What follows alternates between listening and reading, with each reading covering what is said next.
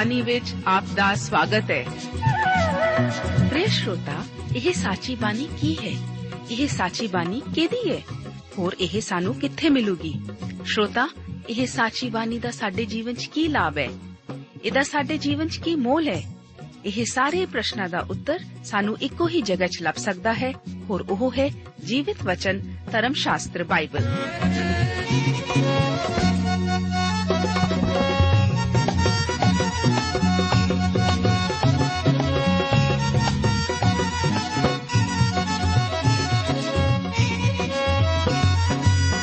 ਧਰਮ ਸ਼ਾਸਤਰ ਬਾਈਬਲ। ਉਹੀ ਜੀਵਿਤ ਵਚਨ ਦਾ ਅਸੀਂ ਇਸ ਕਾਰਜਕ੍ਰਮ ਵਿੱਚ ਅਧਿਐਨ ਕਰਾਂਗੇ।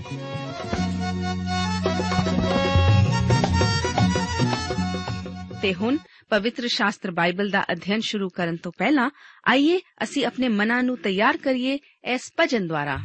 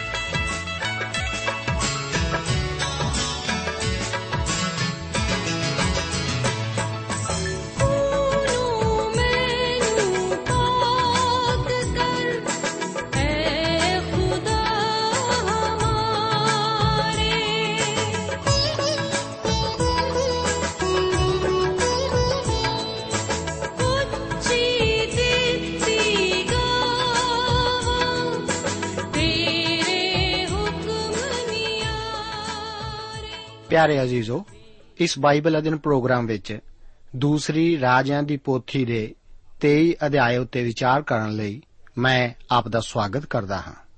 ਇਸ ਅਧਿਆਇ ਦਾ ਮੁੱਖ ਵਿਸ਼ਾ ਯੋਸਿਆ ਰਾਜਾ ਦੁਆਰਾ ਕੀਤੇ ਪੰਥਕ ਸੁਧਾਰ ਹਨ।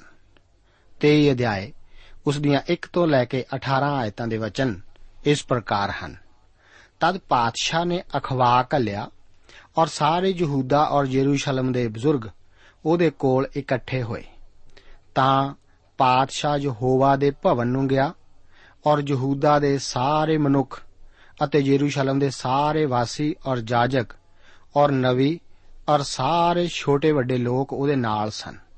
ਔਰ ਉਹਨੇ ਨੇਮ ਦੀ ਪੋਥੀ ਜੋ ਯਹੋਵਾ ਦੇ ਭਵਨ ਵਿੱਚੋਂ ਲੱਭੀ ਸੀ, ਉਹਦੀਆਂ ਸਾਰੀਆਂ ਗੱਲਾਂ ਪੜ੍ਹ ਕੇ ਉਹਨਾਂ ਦੇ ਕੰਨੀ ਪਾਈਆਂ। ਤਾਂ ਪਾਤਸ਼ਾਹ ਥੜੇ ਦੇ ਉੱਤੇ ਖਲੋ ਗਿਆ ਔਰ ਉਹਨੇ ਯਹੋਵਾ ਦੇ ਅੱਗੇ ਇੱਕ ਨੇਮ ਬੰਨਿਆ, ਭਈ ਅਸੀਂ ਯਹੋਵਾ ਦੇ ਪਿੱਛੇ ਤੁਰਾਂਗੇ ਤੇ ਉਸ ਦੇ ਹੁਕਮਾਂ ਤੇ ਸਾਖੀਆਂ ਤੇ ਵਿਧੀਆਂ ਨੂੰ ਆਪਣੇ ਸਾਰੇ ਦਿਲ ਔਰ ਆਪਣੀ ਸਾਰੀ ਜਾਨ ਨਾਲ ਮੰਨਾਂਗੇ। ਔਰ ਉਸ ਨੇਮ ਦੀਆਂ ਗੱਲਾਂ ਨੂੰ ਜੋ ਉਸ ਪੋਥੀ ਵਿੱਚ ਲਿਖੀਆਂ ਹੋਈਆਂ ਹਨ, ਪੂਰਾ ਕਰਾਂਗੇ ਤਾਂ ਸਾਰੇ ਲੋਕਾਂ ਨੇ ਉਸ ਨੇਮ ਨੂੰ ਮੰਨ ਲਿਆ। ਤਦ ਪਾਤਸ਼ਾਹ ਨੇ ਪ੍ਰਧਾਨ ਜਾਜਕ ਹਿਲਕੀਆ ਨੂੰ ਔਰ ਦੂਜੇ ਦਰਜੇ ਦੇ ਜਾਜਕਾਂ ਨੂੰ ਔਰ ਦਰਵਾਨਾਂ ਨੂੰ ਆਗਿਆ ਦਿੱਤੀ ਭਈ ਉਹ ਸਾਰੇ ਭਾਂਡੇ ਜੋ ਬਾਲ ਔਰ ਅਸ਼ੇਰਾ ਦੇਵੀ ਔਰ ਆਕਾਸ਼ ਦੇ ਸਾਰੇ ਲਸ਼ਕਰ ਲਈ ਬਣਾਏ ਗਏ ਸਨ, ਯਹੋਵਾ ਦੀ ਹੈਕਲ ਵਿੱਚੋਂ ਬਾਹਰ ਕੱਢ ਲਿਆਉਣ ਔਰ ਉਹਨੇ ਯਰੂਸ਼ਲਮੋਂ ਬਾਹਰ ਕਿਦਰੋਨ ਦੇ ਖੇਤਾਂ ਵਿੱਚ ਉਹਨਾਂ ਨੂੰ ਸਾੜ ਦਿੱਤਾ ਔਰ ਉਹਨਾਂ ਦੀ ਸਵਾਹ ਨੂੰ ਬੈਤਲ ਲੈ ਗਿਆ। ਔਰ ਉਹਨੇ ਉਹਨਾਂ ਬੁੱਤ ਪੂਜਕ ਪੁਜਾਰੀਆਂ ਨੂੰ, ਜਿਨ੍ਹਾਂ ਨੂੰ ਯਹੂਦਾ ਦੇ ਪਾਦਸ਼ਾਹਾਂ ਨੇ ਯਹੂਦਾ ਦੇ ਸ਼ਹਿਰ ਦੇ ਉੱਚੀਆਂ ਥਾਵਾਂ ਔਰ ਯਰੂਸ਼ਲਮ ਦੇ ਆਲੇ ਦੁਆਲੇ ਦੀਆਂ ਥਾਵਾਂ ਵਿੱਚ ਧੂਪ ਦਿਖਾਉਣ ਲਈ ਠਹਿਰਾਇਆ ਸੀ ਔਰ ਉਹਨਾਂ ਨੂੰ ਵੀ ਜੋ ਬਾਲ, ਸੂਰਜ, ਚੰਦ, ਘੁੰਮਣ ਵਾਲੇ ਤਾਰੇ ਅਤੇ ਆਕਾਸ਼ ਦੇ ਸਾਰੇ ਲਸ਼ਕਰ ਲਈ ਧੂਪ ਦਿਖਾਉਂਦੇ ਸਨ, ਹਟਾ ਦਿੱਤਾ। ਅਤੇ ਉਸ ਟੁੰਡ ਦੇਵੀ ਨੂੰ ਯਹੋਵਾ ਦੇ ਭਵਨ ਤੋਂ ਕੱਢ ਕੇ ਯਰੂਸ਼ਲਮ ਤੋਂ ਬਾਹਰ ਕਿਦਰੋਨ ਦੇ ਨਾਲੇ ਵਿੱਚ ਲੈ ਗਿਆ ਔਰ ਉਸ ਨੂੰ ਕਿਦਰੋਨ ਦੇ ਨਾਲੇ ਵਿੱਚ ਸਾੜ ਸੁੱਟਿਆ ਔਰ ਉਸ ਨੂੰ ਕੁੱਟ-ਕੁੱਟ ਕੇ ਪੀਪੂ ਕਰ ਦਿੱਤਾ ਔਰ ਉਸ ਪੀਪੂ ਨੂੰ ਆਮ ਲੋਕਾਂ ਦੀਆਂ ਕਬਰਾਂ ਉੱਤੇ ਸੁੱਟ ਦਿੱਤਾ ਅਤੇ ਉਹਨੇ ਗਾਨੂਆਂ ਦੇ ਘਰਾਂ ਨੂੰ ਜੋ ਯਹੋਵਾ ਦੇ ਭਵਨ ਕੋਲ ਸਨ, ਜਿੱਥੇ ਤੀਵੀਆਂ ਉਸ ਟੁੰਡ ਦੇ ਲਈ ਪਰਦੇ ਬੁਣਦੀਆਂ ਸਨ ਢਾ ਦਿੱਤਾ ਅਤੇ ਉਹ ਯਹੂਦਾ ਦਿਆਂ ਸ਼ਹਿਰਾਂ ਵਿੱਚੋਂ ਸਾਰੇ ਜਾਜਕਾਂ ਨੂੰ ਲਿਆਇਆ ਔਰ ਗਵਾ ਤੋਂ ਲੈ ਕੇ ਬੇਰਸ਼ਵਾ ਤਾਈਂ, ਉਹਨਾਂ ਸਾਰਿਆਂ ਉੱਚੀਆਂ ਥਾਵਾਂ ਨੂੰ ਜਿੱਥੇ ਜਾਜਕਾਂ ਨੇ ਧੂਪ ਤੁਖਾਈ ਸੀ, ਭ੍ਰਿਸ਼ਟ ਕਰ ਦਿੱਤਾ। ਔਰ ਉਹਨੇ ਰਾਹ ਦੇ ਫਾਟਕਾਂ ਦਿਆਂ ਉਹਨਾਂ ਉੱਚੀਆਂ ਥਾਵਾਂ ਨੂੰ, ਜੋ ਸ਼ਹਿਰ ਦੇ ਹਾਕਮ, ਜੋ ਹੋਸ਼ੂਆ ਦੇ ਫਾਟਕ ਦੇ ਲਾਂਘੇ ਤੇ ਸ਼ਹਿਰ ਦੇ ਫਾਟਕ ਦੇ ਖੱਬੇ ਹੱਥ ਸੀ ਢਾ ਦਿੱਤਾ। ਤਾਂ ਵੀ ਉੱਚੀਆਂ ਥਾਵਾਂ ਦੇ ਪੁਜਾਰੀ ਯਰੂਸ਼ਲਮ ਵਿੱਚ ਯਹੋਵਾ ਦੀ ਜਗਵੇਦੀ ਕੋਲ ਨਾ ਆਏ ਪਰ ਉਹ ਆਪਣੇ ਭਰਾਵਾਂ ਦੇ ਵਿਚਕਾਰ ਬੇਪਤੀਰੀ ਰੋਟੀ ਖਾ ਲੈਂਦੇ ਹੁੰਦੇ ਸਨ ਅਤੇ ਉਹਨੇ ਤੋਫਤ ਨੂੰ ਜੋ ਬਨੀ ਹਿਨੋਮ ਦੀ ਵਾਦੀ ਵਿੱਚ ਹੈ, ਭ੍ਰਿਸ਼ਟ ਕੀਤਾ ਤਾਂ ਜੋ ਕੋਈ ਮਨੁੱਖ ਆਪਣੇ ਪੁੱਤਰ ਜਾਂ ਆਪਣੀ ਧੀ ਨੂੰ ਮੌਲਕ ਦੇ ਲਈ ਅੱਗ ਵਿੱਚੋਂ ਦੀ ਨਾ ਲੰਘਾਵੇ। ਅਤੇ ਉਹਨੇ ਉਹਨਾਂ ਘੋੜਿਆਂ ਨੂੰ ਜਿਨ੍ਹਾਂ ਨੂੰ ਯਹੂਦਾ ਦੇ ਪਾਦਸ਼ਾਹ ਨੇ ਸੂਰਜ ਲਈ ਅਰਪਣ ਕੀਤਾ ਸੀ, ਯਹੋਵਾ ਦੇ ਭਵਨ ਦੇ ਲਾਂਘੇ ਕੋਲੋਂ ਨਾਥਾਨ ਮਲਕ ਖੋਜੇ ਦੀ ਕੋਠੜੀ ਦੇ ਲਾਗਿਓਂ ਜੋ ਬਸਤੀ ਦੇ ਅੰਦਰ ਸੀ, ਕੱਢ ਦਿੱਤਾ। ਉਹਨੇ ਸੂਰਜ ਦੀਆਂ ਰਥਾਂ ਨੂੰ ਵੀ ਅੱਗ ਨਾਲ ਫੂਕ ਦਿੱਤਾ ਅਤੇ ਜੋ ਜਗਵੇਦੀਆਂ ਆਹਾਜ਼ ਦੇ ਚੁਬਾਰੇ ਦੀ ਛੱਤ ਉੱਤੇ ਸਨ, ਜਿਹੜੀਆਂ ਯਹੂਦਾ ਦੇ ਪਾਦਸ਼ਾਹ ਨੇ ਬਣਾਈਆਂ ਸਨ, ਔਰ ਉਹ ਜਗਵੇਦੀਆਂ ਵੀ ਜੋ ਮਨਸ਼ੇ ਨੇ ਯਹੋਵਾ ਦੇ ਭਵਨ ਦੇ ਦੋਹਾਂ ਆਂਗਣਾਂ ਵਿੱਚ ਬਣਾਈਆਂ ਸਨ ਪਾਦਸ਼ਾਹ ਨੇ ਢਾਹ ਛੱਡੀਆਂ।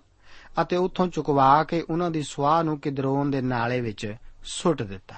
ਨਾਲੇ ਪਾਦਸ਼ਾਹ ਨੇ ਉਹਨਾਂ ਉੱਚੀਆਂ ਥਾਵਾਂ ਨੂੰ ਭ੍ਰਿਸ਼ਟ ਕੀਤਾ, ਜੋ ਯਰੂਸ਼ਲਮ ਦੇ ਸਾਹਮਣੇ ਗੰਦੇ ਪਰਬਤ ਦੇ ਸੱਜੇ ਪਾਸੇ ਸਨ, ਜਿਨ੍ਹਾਂ ਨੂੰ ਇਸਰਾਇਲ ਦੇ ਪਾਦਸ਼ਾਹ ਸੁਲੇਮਾਨ ਨੇ ਸਿਦੋਨੀਆ ਦੀ ਕਣਾਉਣੀ ਦੇਵੀ ਅਸ਼ਤਾਰੋਤ ਔਰ ਮੋਆਬੀਆਂ ਦੇ ਕਿਣਾਉਣੇ ਦੇਵ ਕਮੋਸ਼ ਔਰ ਅਮੋਨੀਆਂ ਦੇ ਕਿਣਾਉਣੇ ਦੇਵ ਮਿਲਕੋਮ ਦੇ ਲਈ ਬਣਾਇਆ ਸੀ। ਅਤੇ ਉਹਨੇ ਥੰਮਾਂ ਨੂੰ ਟੁਕੜੇ-ਟੁਕੜੇ ਕਰ ਦਿੱਤਾ ਔਰ ਟੁੰਡਾਂ ਨੂੰ ਵੱਢ ਦਿੱਤਾ ਔਰ ਉਹਨਾਂ ਦਾ ਥਾਂ ਆਦਮੀਆਂ ਦੀਆਂ ਹੱਡੀਆਂ ਨਾਲ ਭਰ ਦਿੱਤਾ।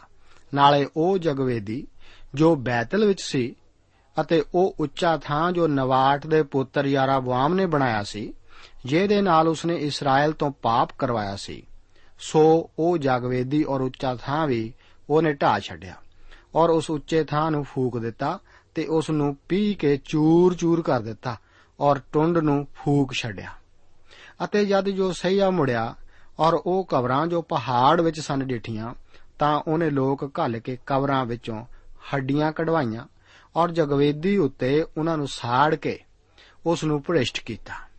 ਇਹ ਯਹੋਵਾ ਦੇ ਵਚਨ ਦੇ ਅਨੁਸਾਰ ਹੋਇਆ, ਜਿਹਦਾ ਪਰਮੇਸ਼ਵਰ ਦੇ ਜਨ ਨੇ ਪ੍ਰਚਾਰ ਕੀਤਾ, ਜਿਸ ਨੇ ਇਹਨਾਂ ਵਾਰਤਾਂ ਦਾ ਵੀ ਪ੍ਰਚਾਰ ਕੀਤਾ ਸੀ। ਤਦ ਉਹਨੇ ਆਖਿਆ ਔ ਯਾਦਗਾਰ ਜੋ ਮੈਂ ਉਧਰ ਵੇਖਦਾ ਹਾਂ, ਕੀ ਹੈ? ਅੱਗੋਂ ਸ਼ਹਿਰ ਦੇ ਲੋਕਾਂ ਨੇ ਉਹਨੂੰ ਆਖਿਆ, ਇਹ ਉਸ ਪਰਮੇਸ਼ਵਰ ਦੇ ਜਨ ਦੀ ਕਬਰ ਹੈ ਜਿਨੇ ਯਹੂਦਾ ਤੋਂ ਆ ਕੇ ਉਹਨਾਂ ਕੰਮਾਂ ਦਾ ਪ੍ਰਚਾਰ ਕੀਤਾ, ਜੋ ਤੂੰ ਬੇਤਲ ਦੀ ਜਗਵੇਦੀ ਦੇ ਵਿਰੁੱਧ ਕੀਤੇ ਹਨ। ਤਾਂ ਉਹਨੇ ਆਖਿਆ, ਉਸ ਨੂੰ ਵਿਸਰਾਮ ਕਰਨ ਦਿਓ, ਕੋਈ ਮਨੁੱਖ ਉਸ ਦੀਆਂ ਹੱਡੀਆਂ ਨੂੰ ਨਾ ਛੇੜੇ। ਸੋ ਉਹਨਾਂ ਨੇ ਉਸ ਦੀਆਂ ਹੱਡੀਆਂ ਉਸ ਨਵੀ ਦੀਆਂ ਹੱਡੀਆਂ ਨਾਲ ਜੋ ਸਾਮਰੀਆ ਵਿੱਚ ਆਇਆ ਸੀ, ਰਹਿਣ ਦਿੱਤੀਆਂ। ਅਸੀਂ ਦੇਖਦੇ ਹਾਂ ਕਿ ਲੋਕਾਂ ਨੇ ਸਿਰਫ ਪਰਮੇਸ਼ਵਰ ਦੀ ਬਾਣੀ ਪੜਨ ਦੀ ਹੀ ਗੱਲ ਨਹੀਂ ਸੀ ਕਹੀ। ਪਰ ਉਹ ਤਾਂ ਆਖਦੇ ਹਨ ਕਿ ਉਹ ਇਸ ਦੇ ਅਨੁਸਾਰ ਚੱਲਣਗੇ ਵੀ। ਜੋ ਵਿਧੀ ਉਹ ਦੱਸਦੇ ਹਨ, ਉਸ ਦੇ ਅਨੁਸਾਰ ਹੀ ਉਹ ਜੀਉਣਗੇ। ਅਸੀਂ ਆਪਣੀਆਂ ਕਈ ਕਲੀਸਿਆਵਾਂ ਵਿੱਚ ਬੇਦਾਰੀ ਲਿਆ ਸਕਦੇ ਹਾਂ, ਪਰ ਜ਼ਰੂਰੀ ਹੈ ਕਿ ਉੱਥੇ ਪਹਿਲਾਂ ਪਾਪ ਦਾ ਇਕਰਾਰ ਹੋਵੇ, ਜੋ ਕਿ ਸਿਰਫ ਪਰਮੇਸ਼ਵਰ ਦਾ ਵਚਨ ਹੀ ਲਿਆ ਸਕਦਾ ਹੈ। ਜਦੋਂ ਪਰਮੇਸ਼ਵਰ ਦੀ ਬਾਣੀ ਸਾਡੇ ਦਿਲ ਵਿੱਚ ਕਾਇਲਤਾ ਲਿਆਉਂਦੀ ਹੈ, ਤਾਂ ਜ਼ਰੂਰੀ ਹੈ ਕਿ ਇਸ ਤੋਂ ਬਾਅਦ ਤੋਬਾ ਵੀ ਕੀਤੀ ਜਾਵੇ। ਮੇਰੇ ਦੋਸਤ, ਤੋਬਾ ਕਰਨ ਦਾ ਅਰਥ ਹੁੰਦਾ ਹੈ ਸਭ ਕੁਝ ਠੀਕ ਠਾਕ ਕਰਨਾ। ਤੋਬਾ ਦਾ ਅਰਥ ਹੁੰਦਾ ਹੈ ਘੁੰਮ ਕੇ ਠੀਕ ਦਿਸ਼ਾ ਵਿੱਚ ਜਾਣਾ। ਜੇਕਰ ਆਪ ਗਲਤ ਦਿਸ਼ਾ ਵੱਲ ਜਾ ਰਹੇ ਹੋ, ਤਾਂ ਆਪ ਘੁੰਮੋ ਜਾਂ ਮੁੜੋ ਅਤੇ ਠੀਕ ਦਿਸ਼ਾ ਵੱਲ ਜਾਵੋ।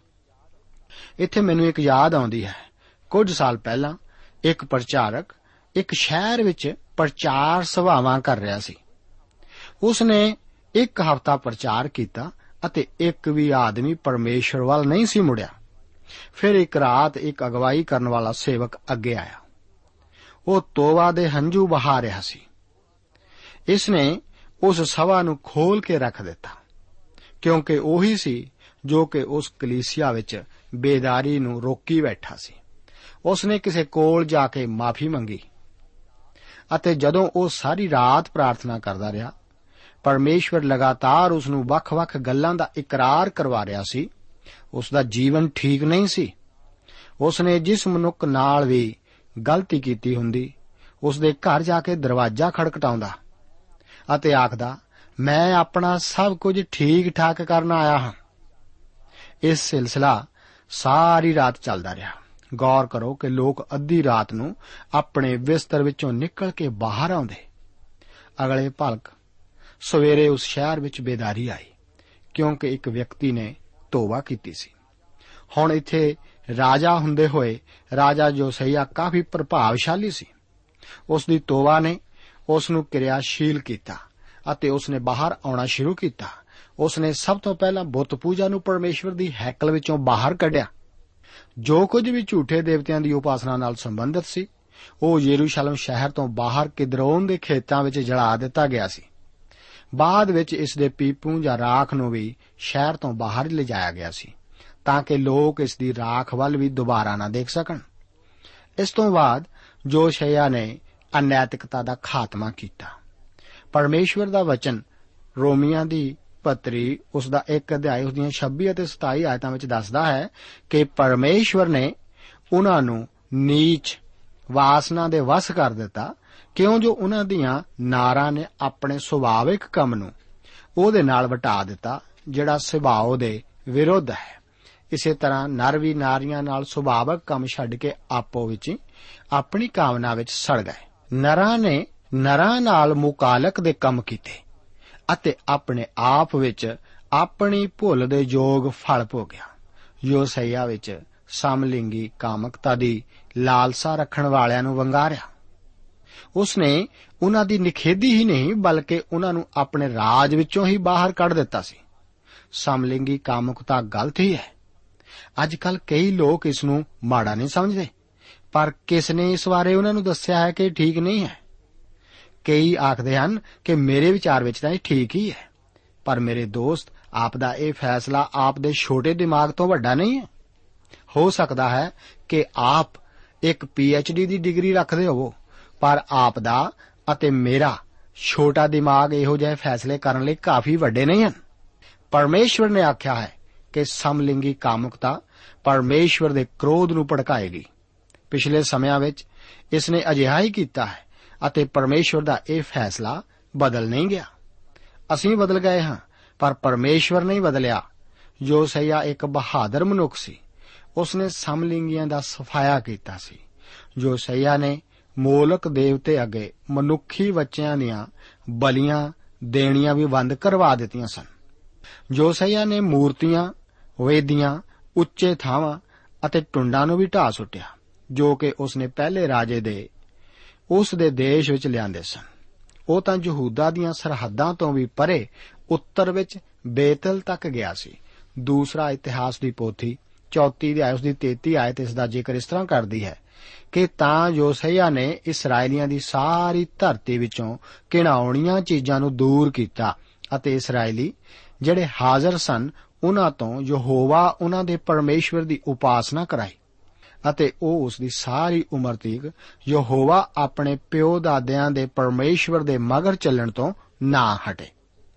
ਇਹ ਜਾਣਨਾ ਬੜਾ ਰੋਚਕ ਹੈ ਕਿ ਬੇਤਲ ਵਿਖੇ ਉਹ ਉਸੇ ਨਵੀ ਦੀ ਕਬਰ ਕੋਲ ਆਇਆ ਜਿਸ ਨੇ ਇਹ ਭਵਿੱਖਬਾਣੀ ਕੀਤੀ ਸੀ ਕਿ ਉਹ ਇਹ ਸਾਰੇ ਕੰਮ ਕਰੇਗਾ। ਜਿਸ ਦਾ ਜ਼ਿਕਰ ਰਾਜਿਆਂ ਦੀ ਪਹਿਲੀ ਪੋਥੀ ਉਸ ਦਾ 13 ਅਧਿਆਇ, ਉਸ ਦੀ 2 ਆਇਤ ਵਿੱਚ ਹੈ। ਹੁਣ ਅੱਗੇ ਯੋਸ਼ੀਆ ਇੱਕ ਹੋਰ ਮਹਾਨ ਸਾਕਾਰਾਤਮਕ ਕੰਮ ਕਰਦਾ ਹੈ। ਉਹ ਦੁਬਾਰਾ ਫਿਰ ਪਸਾਹ ਨੂੰ ਲਾਗੂ ਕਰਦਾ ਹੈ। 23 ਅਧਿਆਇ ਉਸ ਦੀਆਂ 21 ਤੋਂ ਲੈ ਕੇ 23 ਆਇਤਾਂ ਵਿੱਚ ਇਸ ਬਾਰੇ ਵਚਨ ਹਨ। ਪਸਾਹ ਦਾ ਮੰਨਣਾ ਇੱਕ ਅਦਭੁਤ ਚੀਜ਼ ਹੀ ਹੈ। ਇਸ ਤਰ੍ਹਾਂ ਜਾਪਦਾ ਕਿ ਕਾਫੀ ਲੰਬੇ ਸਮੇਂ ਤੱਕ ਇਸ ਦੀ ਮਨੌਤ ਨਹੀਂ ਸੀ ਕੀਤੀ ਗਈ। ਇਸ ਦਾ ਅਰਥ ਕੀ ਹੈ? ਪਸਾਹ ਮਸੀਹ ਦਾ ਜ਼ਿਕਰ ਕਰਦਾ ਹੈ। ਲੋਕ ਉਸ ਬਾਰੇ ਪੂਰੀ ਤਰ੍ਹਾਂ ਭੁੱਲ ਚੁੱਕੇ ਸਨ। ਪੌਲਸ ਜਾਣਦਾ ਹੈ ਕਿ ਕਿਉਂ ਜੋ ਸਾਡਾ ਪਸਾਹ ਦਾ ਲੇਲਾ ਅਰਥਾਤ ਮਸੀਹ ਬਲੀਦਾਨ ਹੋਇਆ? ਅੱਜ ਅਸੀਂ ਮਸੀਹ ਤੋਂ ਬਗੈਰ ਧਰਮ ਦੀ ਕੋਸ਼ਿਸ਼ ਕਰ ਰਹੇ ਹਾਂ। ਮਸੀਹ ਦੇ ਦੇਵੀਤਵ ਦਾ ਮਖੌਲ ਉਡਾਇਆ ਜਾ ਰਿਹਾ ਹੈ। ਮਸੀਹ ਦੀ ਮੌਤ ਦੀ ਅਹਿਮੀਅਤ ਤੋਂ ਇਨਕਾਰ ਕੀਤਾ ਜਾਂਦਾ ਹੈ। ਮਸੀਹ ਦੇ ਖੂਨ ਦੀ ਸਮਰੱਥਾ ਨੂੰ ਕੋਈ ਬੁਰਾਈ ਜਾਣ ਕੇ ਤੁੱਛ ਜਾਣਿਆ ਜਾਂਦਾ ਹੈ। ਇਹ ਤਾਂ ਕਈ ਪ੍ਰਚਾਰਕਾਂ ਦੁਆਰਾ ਆਪਣੇ ਵਿਖਿਆਨਾਂ ਵਿੱਚ ਵੀ ਅਜਿਹਾ ਕੀਤਾ ਜਾਂਦਾ ਹੈ। ਮੇਰੇ ਦੋਸਤ, ਸਿਰਫ ਬੇਦਾਰੀ ਹੀ ਸਾਨੂੰ ਬਚਾ ਸਕਦੀ ਹੈ। ਲੋਕ ਪੁੱਛਦੇ ਹਨ ਕਿ ਕੀ ਬੇਦਾਰੀ ਆ ਸਕਦੀ ਹੈ? ਜੀ ਹਾਂ, ਮੇਰਾ ਵਿਸ਼ਵਾਸ ਹੈ ਕਿ ਇਹ ਆ ਸਕਦੀ ਹੈ। 16ਵੀਂ ਸਦੀ ਵਿੱਚ ਮਾਰਟਨ ਲੂਥਰ, ਕੈਲਵਿਨ ਅਤੇ ਸਵਿੰਗਲੀ ਵਰਗੇ ਕ੍ਰਾਂਤੀਕਾਰਾਂ ਦੀ ਅਗਵਾਈ ਹੇਠ ਇਹ ਕ੍ਰਾਂਤੀ ਆਈ ਸੀ। 14ਵੀਂ ਅਤੇ 15ਵੀਂ ਸਦੀ ਵਿੱਚ ਇਸ ਦੀ ਅਗਵਾਈ ਵਿਕਲਿਫ ਅਤੇ ਜੌਨ ਨੌਕਸ ਨੇ ਕੀਤੀ ਸੀ। 19ਵੀਂ ਸਦੀ ਦੇ ਅੰਤ ਵਿੱਚ ਮਹਾਨ ਵੇਦਾਰੀਆਂ ਦੀ ਅਗਵਾਈ ਮੂਡੀ ਅਤੇ ਫਿਨੇ ਨੇ ਕੀਤੀਆਂ ਸਨ। 20ਵੀਂ ਸਦੀ ਵਿੱਚ ਸਮੂਹਿਕ ਸੰਸਾਰ ਨੂੰ ਪ੍ਰਭਾਵਿਤ ਕਰਨ ਵਾਲੀ ਕੋਈ ਮਹਾਨ ਜਾਗਰਤੀ ਨਹੀਂ ਆਈ।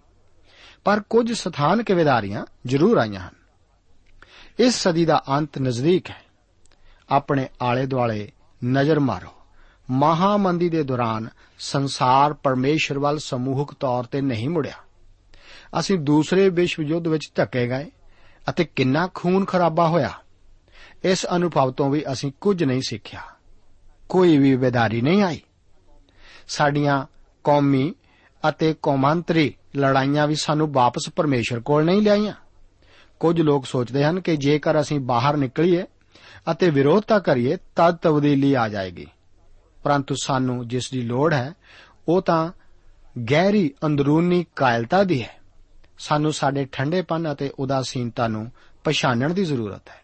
ਮੇਰੇ ਦੋਸਤ ਆਪ ਨੇ ਪਿਛਲੀ ਵਾਰ ਆਪਣੇ ਠੰਡੇਪਨ ਅਤੇ ਉਦਾਸੀਨਤਾ ਦਾ ਪਰਮੇਸ਼ਵਰ ਅੱਗੇ ਕਦੋਂ ਇਕਰਾਰ ਕੀਤਾ ਸੀ? ਮੇਰੇ ਦੋਸਤ, ਉਹ ਆਪ ਦਾ ਮੁਕਤੀ ਦਾਤਾ ਹੈ। ਮੈਨੂੰ ਦ੍ਰਿੜ ਵਿਸ਼ਵਾਸ ਹੈ ਕਿ ਜਿਵੇਂ ਬੀਤੇ ਸਮੇਂ ਵਿੱਚ ਵਾਪਰਿਆ ਸੀ, ਇਸ ਹਨੇਰੇ ਯੁੱਗ ਵਿੱਚ ਵੀ ਅਸੀਂ ਬੇਦਾਰੀ ਹਾਸਲ ਕਰ ਸਕਦੇ ਹਾਂ। ਯੋਸਈਆ ਦੀ ਕਹਾਣੀ ਤੋਂ ਸਾਨੂੰ ਉਤਸ਼ਾਹ ਮਿਲਦਾ ਹੈ। ਇਹ ਬੇਦਾਰੀ ਉਸ ਦੀ ਕੌਮ ਦੇ ਸਭ ਤੋਂ ਹਨੇਰੇ ਯੁੱਗ ਦੇ ਦੌਰਾਨ ਹੀ ਆਈ ਸੀ। 23 ਅਧਿਆਏ ਉਸ ਦੀਆਂ 29 ਅਤੇ 30 ਆਇਤਾਂ ਵਿੱਚ ਯੋਸਈਆ ਦੀ ਮੌਤ ਦਾ ਜ਼ਿਕਰ ਹੈ। ਹੁਣ ਅਸੀਂ ਯੋਸਈਆ ਦੀ ਕਹਾਣੀ ਦੇ ਇੱਕ ਉਦਾਸੀ ਭਰੇ ਹਿੱਸੇ ਵਿੱਚ ਆਉਂਦੇ ਹਾਂ। ਯਹੂਦਾ ਦੇ ਰਾਜ ਦੇ ਅੰਤ ਦੇ ਦਿਨਾਂ ਵਿੱਚ ਇੱਕ ਮਹਾਨ ਬੇਦਾਰੀ ਆਈ ਸੀ। ਜਲਦੀ ਹੁਣ ਉਸ ਦੇ ਲੋਕ ਅਸੀਰੀ ਵਿੱਚ ਚਲੇ ਜਾਣਗੇ।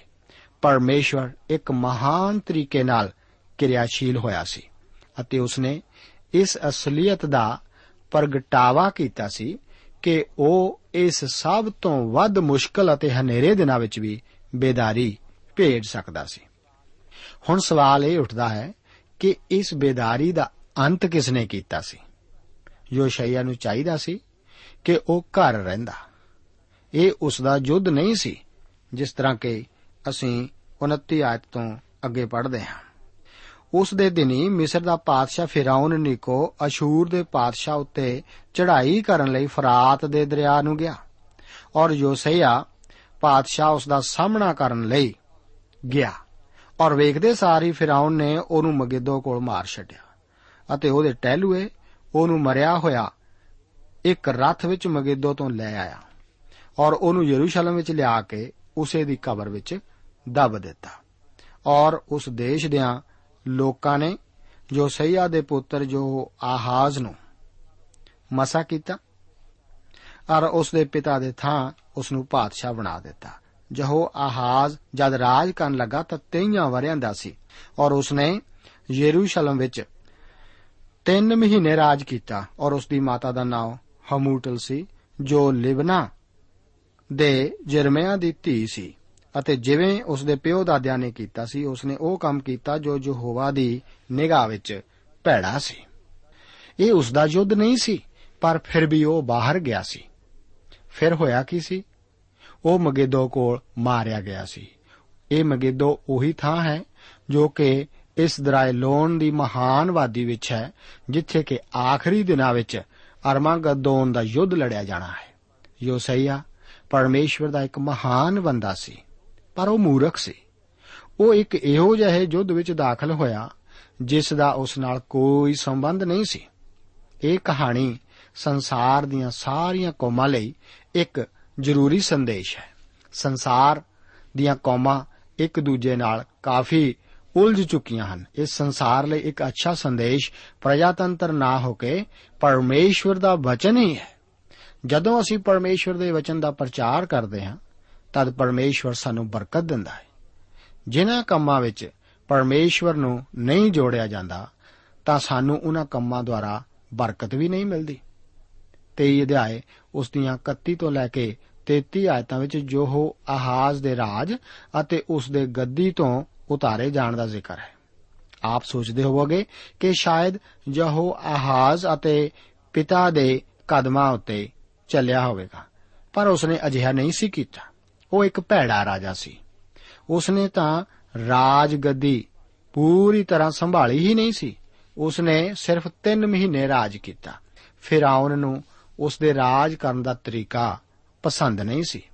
ਉਸਨੇ ਉਸ ਨੂੰ ਗੱਦੀਆਂ ਲਾ ਦਿੱਤਾ ਅਤੇ ਉਸ ਨੂੰ ਮਿਸਰ ਦੇਸ਼ ਨੂੰ ਲੈ ਗਿਆ, ਜਿੱਥੇ ਕਿ ਉਹ ਮਰ ਗਿਆ ਸੀ।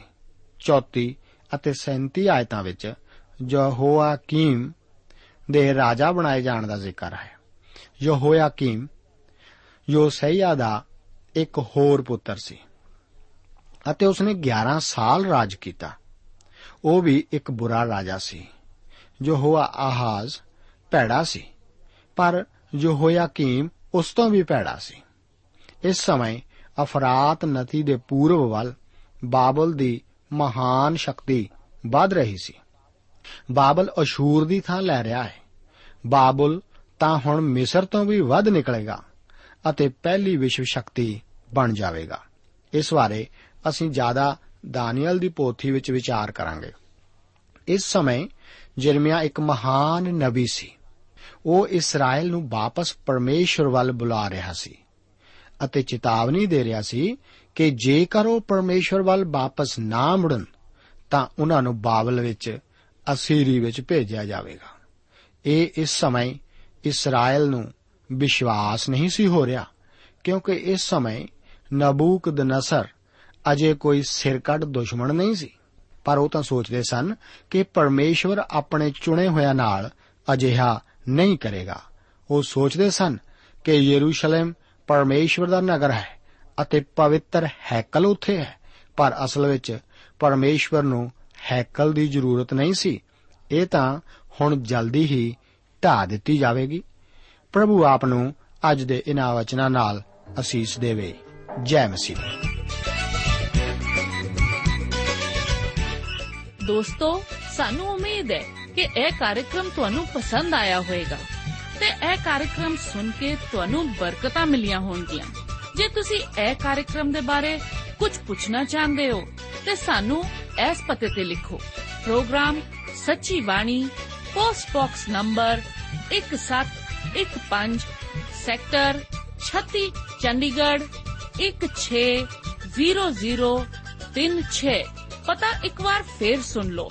Programme Sachi Bani, post box number 1715 sector 36 Chandigarh 160036 ਸਾਡਾ ਈਮੇਲ ਪਤਾ ਹੈ punjabi ttb at twr.in ਪਤਾ ਇੱਕ ਵਾਰ ਫੇਰ ਸੁਣ ਲਓ punjabi ttb at twr.in ਹੁਣ ਸਾਡੇ ਪ੍ਰੋਗਰਾਮ ਦਾ ਸਮੇਂ ਸਮਾਪਤ ਹੁੰਦਾ ਹੈ ਉਮੀਦ ਹੈ ਅਗਲੇ ਪ੍ਰੋਗਰਾਮ ਵਿੱਚ ਤੁਹਾਡੇ ਨਾਲ ਫੇਰ ਪੇਂਟ ਹੋਏਗੀ ਰੱਬ ਤੁਹਾਨੂੰ ਬਰਕਤ ਦੇ